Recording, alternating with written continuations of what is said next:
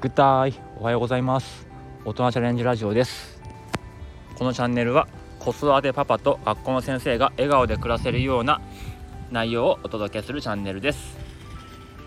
まずですねある新聞記事を見たんですね。先日の朝日新聞のニュースなんです、えー、教員志望が減っているという記事でした、まあ、ざっくり言うと。で詳しくは割愛するんですけど、まあ、なり手がいないと。全国的にね。でその理由として、えー、長時間労働給料が安い部活指導、まあ、これがね、あのー、まあ、大学生のアンケートで、えー、分かった結果だそうです。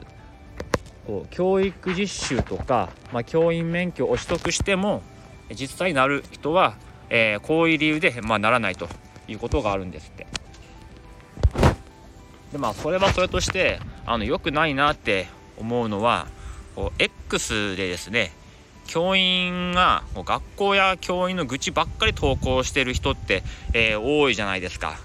いや分かるんですよその大変なのをね理解してほしいとか、え共感してほしいとかできればね、えこの発信から何かが変わればいいとかそういう気持ちで発信しているんだろうけども実際はまあそういう学生さんね、えー、教員になろうっていう人を遠ざけているってことにね気づかなきゃダメですよね。例えばこう飲食店の人がうちのお店働いてても全然面白くないんですよねとかいつも疲れてますみたいなこと投稿してたらそんなお店行かないですよね。あと教員だけがこう大変みたいな風に発信する人って結構いますよね。あれもやめた方がいいと思います。あの他の仕事も同じだからみんな大変なんだからね例えば年末年始の例えば小売りのねお仕事をしてる人スーパーとかね。もう休みないですよね。ま多分家族とのお正月返上で出勤されていますよね。あとはゴールデンウィークとかの、えー、サービスエリアで働く人とかあとテーマパークね、まあ、そういう人たちが文句言いながらやってたらそんなお店行きたくないですよね。それをば X で投稿している教員が多いなと、ま、そういうふうに思いました。で1個気づいたことがあってこれはね結構本当だと思うんですけど X ね文字だけで投稿してる人はネガティブなことばっかり言ってます。で音声でも発信してる人はあのすごいポジティブに楽しんでるっていうのがねもうこれはっきり分かりますね。あのスタイフで、まあ、教員のね方も何人もいますけどもう誰も愚痴言ってないかな。こんなこと頑張ってますとかこんな風に休日過ごしてますとかそういう投稿というか発信が多いですよ。で X で文字だけ投稿してる人はもうぐちぐちぐちぐち文句言ってるんですよね。でまあこれって同じ職業でもね音声発信してるってだけでもう時間と心の余裕があるってことですからね。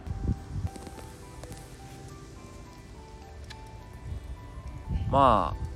あある程度ね職場のガチャみたいなものはあるとしても、まあ、うまくいってないのってあなたに問題があるからじゃないんですかっていうふうにねちょっと思っちゃいます。しかも結構そういう人ってフォロワーが多いんですよね。だからそういう人が文句ばっか言ってるともう学校ってそういうもんなんだっていうふうに思われちゃうから絶対選ばれないですよねなろうという職業に。しかも今なんかね昔よりもいろんな職業なれますよね。魅力的なのもあるしそんなね4年間も資格のために勉強しなくても試験受けなくても、えー、挑戦できるような楽しい仕事いっぱいありますからそこにね輪をかけるように教員の仕事の文句言ってたらそれは集まんないですよ。で数年前に全然あのコロナ前ですねブラック部活とかいうことで講義をしてちょっとね SNS で有名になったあの当時新人の先生のアカウントがあるんですよ。でかなりねフォロワーも増えてたと思うんですけどその人のポストというかアカウントをちょっと最近見かけましてまたねやっぱって見たらですねまあ、未だに部活顧問が辛いとか部活は職務じゃないとか言ってるんですよねちょっとびっくりしちゃいましたまだそこにいるのって何もしてなさすぎなんじゃないのっていうふうにね、えー、思いましたよまあ、部活は職務でないんだったらしっかり意見言って回避することはできるんですよ。え移動だってできます。まあ、人間関係が多少ね悪くなったとしても拒否はできるし絶対にクビにはなんないんですよ。で本当に嫌だったらもう演技でもして病気になったりして訴えることもできるんですね。それはしないでなんか X でずっとぐじぐじ言ってるあ結局人のせいにしてるだけなんじゃないかって思っちゃってねまあいろいろ事情はあるかもしれないですけど、まあ、そういうアカウント、まあ、この人に限らず、えー、あるんですよでもねそういうことばっかじゃないんですよね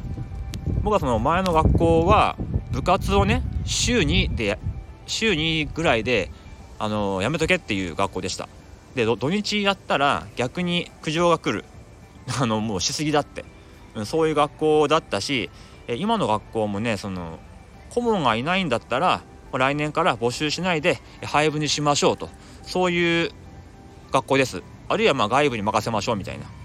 から顧問がいないんだったら未経験でもいいから若いお前がやれとか勉強になるぞとか何事も経験だとか生徒と一緒に汗を流せなんていう人は、えー、一人もいないです。だから考えを変えてれば行動は変わるし、まあ、そうすると環境も変わってくるのかなって。だからねどうかこう自分の仕事のね文句ばかり言うのはやめてほしいなっていうふうに思います。もちろん大変なのは分かるんですよ。でもこんなことやってるんですよとポジティブに発信していったらいいんじゃないかなって思いますちなみにそのさっきね冒頭で言ったその学生に人気がない理由なんですけどこれもねまあ、ちょっと違うかなっていうふうに思いますね。え長時間労働、まあ、これは人によります。ね、僕は定時で帰っています。でもさすがに最初の3、4年は難しいかなって。授業準備があるし、3年間のこのね、中1から中3までのワンサイクル、ここを1回経験しないと、いろいろこう見通しを持って、前をもって何かやるっていうのは難しいから、そこはちょっと頑張んなきゃいけないかなと。まあ、ていうかそこでね文句言ってるようだったらそもそも社会人としてどうなんだろうって僕は思います。あと給料。別に安くないですよ、まあ、スタート時はねそうでないかもしれないです。例えば同期の銀行員とかに比べたらもう全然スタートはねあの高いと高くないと思うんですけど35歳あたりからあなんかこれいいかもってね良さを実感できますよ。あのまあいろいろ優遇面もねあったりするんですよ。まあ、この話はまあ別の機会にね話しますけどあとやっぱコロナの時に教員はお給料的にはもうノーダメージだったんですよね。ボーナスも出るし給料減らないし。あといろんなねあの休校とかお休みがあったんですけど年給減らないんですよね。そういうお休みはあのカウントしないと。減ったのはあの夏休みね。夏休みはめっちゃ短くなりました。あの40日あるものが2週間とかねなっちゃいましたね。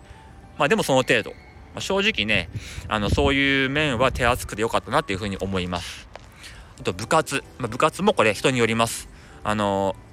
まあ周りにどんなにね冷たい目で見られてもこいつ部活の教員としては使えないなと思われたらもうあの大成功。もう自分の時間を死守したいんであれば覚悟を決めてそれぐらいのねあの気持ちでいた方がいいです。ね、あのこいつも部活に対してはもうダメだなって思われちゃったらもうその学校にいるうちはもう安泰ですから、ね、授業準備とか自己研鑽に、えー、努めてください。